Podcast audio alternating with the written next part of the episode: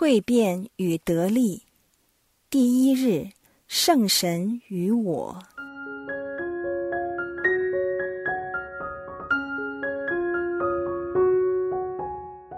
圣神第一次出现在圣经是什么时候？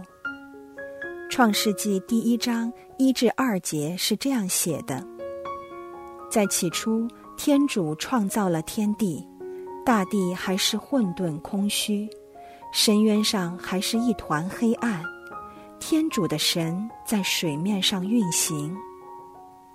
在整本圣经的前两节，在一切还没有被创造之前，天主的神已在那里。他像风一样，代表着天主的创造力和赋予生命的能力。在天主的创世工程临近尾声时。上主天主用地上的灰土形成了人，在他鼻孔内吹了一口生气，人就成了一个有灵的生物。天主向亚当呼出了他的神，去赋予他生命。这赋予亚当生命的神，同样赋予了我们生命。虽然人借着天主圣神才成为有灵的生物。而亦透过它，我们的生命才能延续下去。可是，我们大部分人却不认识天主圣神。从创世之初，由旧约到新约，我们重复的听到圣神在我们生命中的重要性。可是，在我们的思维里，我们时常把圣神贬低成一只鸽子。仅仅担当一些功能性的角色。我们当中很多人都跟天主圣神，也就是天主圣三的其中一个位格，欠缺了一份关系。我们的脑袋知道，透过圣喜、圣事和坚正圣事，我们领受了圣神，但跟圣神的关系就止于此。如果我们可以透过圣父、圣子已经与天主有一份关系的话，为何我们还需要跟圣神有一份关系呢？圣父、圣子、圣神不都是同一个天主吗？这些都令我们感到困惑。在我们的潜意识里，我们也许相信圣神不过是一个工具或概念。比圣父和圣子来的次要。在人类的历史里，天主透过不同途径与我们沟通，甚至是透过他的不同位格，就好像天主透过他的不同角色来哺育我们。我们可以这样理解：当我们还是婴儿时，我们的母亲担当一个关键角色。但当我们渐渐成长，父亲会开始担起一个较重要的角色；而当我们长大成人，父母两人都仿佛退隐幕后，让我们自己做选择来成长，同时默默的帮助我们。圣神以及天主本身，就是这位沉默的辅助者，我们的护卫者，被托付一个重要使命。他要协助我们选择耶稣，以及在生活中遵行他的诫命，以成就天父的旨意。圣神帮助我们成圣，并学习像耶稣爱我们那样去爱人。正如母亲知道何时该让父亲在家庭里担起一个更强的角色，天父待在幕后。让耶稣来到舞台的中央，肩负起从罪恶中拯救我们的角色。菲利伯书第二章九至十一节有这样的记载：为此，天主极其举扬他，赐给了他一个名字，超越其他所有的名字，致使上天、地上和地下的一切。一听到耶稣的名字，无不屈膝叩拜；一切唇舌无不明认耶稣基督是主，以光荣天主圣父。随着教会的诞生，耶稣启动了一个全新的时代，一个以圣神做主导的时代。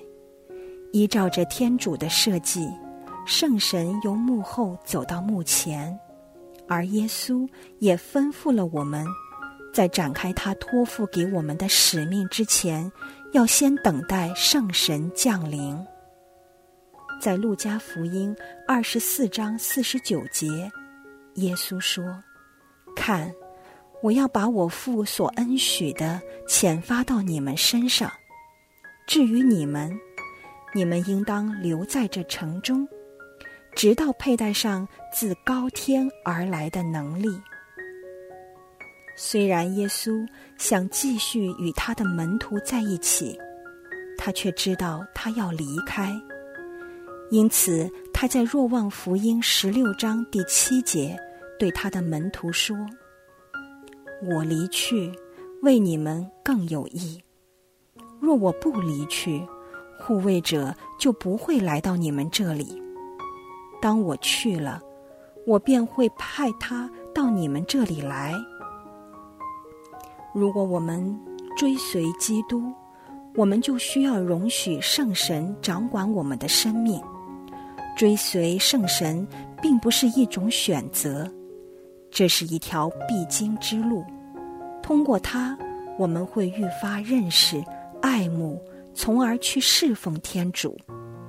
我们选择圣神，就是选择天主。既然耶稣作为天主本身，都借圣神由童真玛利亚而取得肉躯，而成为人，而他的传教工作依靠圣神而得力。他也靠着圣神从死者中复活，我们岂不是更需要依靠圣神，并在圣神内生活吗？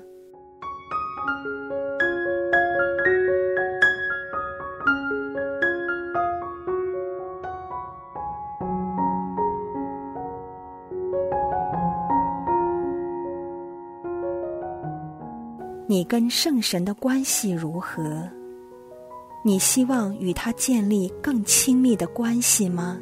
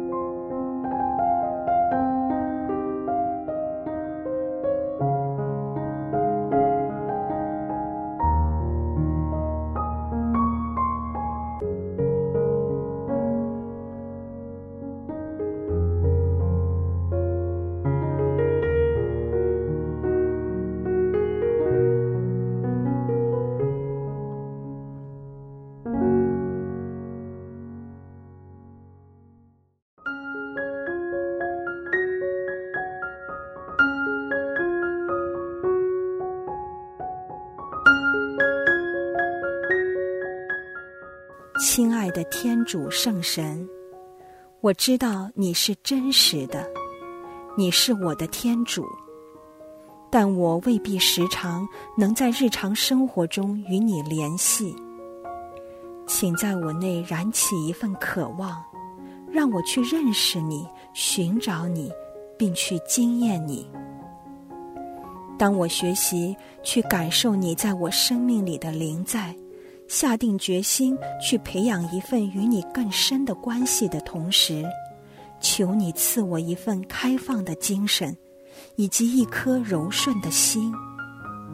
以上所求是奉主耶稣基督之名，阿门。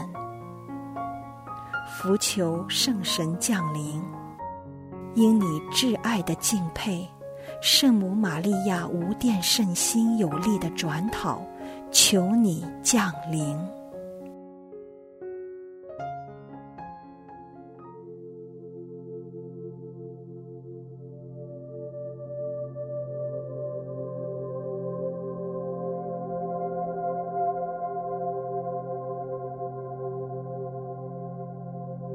我亲爱的孩子。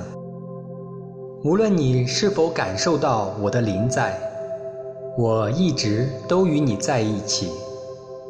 当你在母腹内形成时，我已与你在一起；当你领受圣喜和坚振盛世时，我与你在一起。由现在开始，牵着我的手，让我带领你，保护你。我渴望住在你内，而你也住在我内。我永远爱你。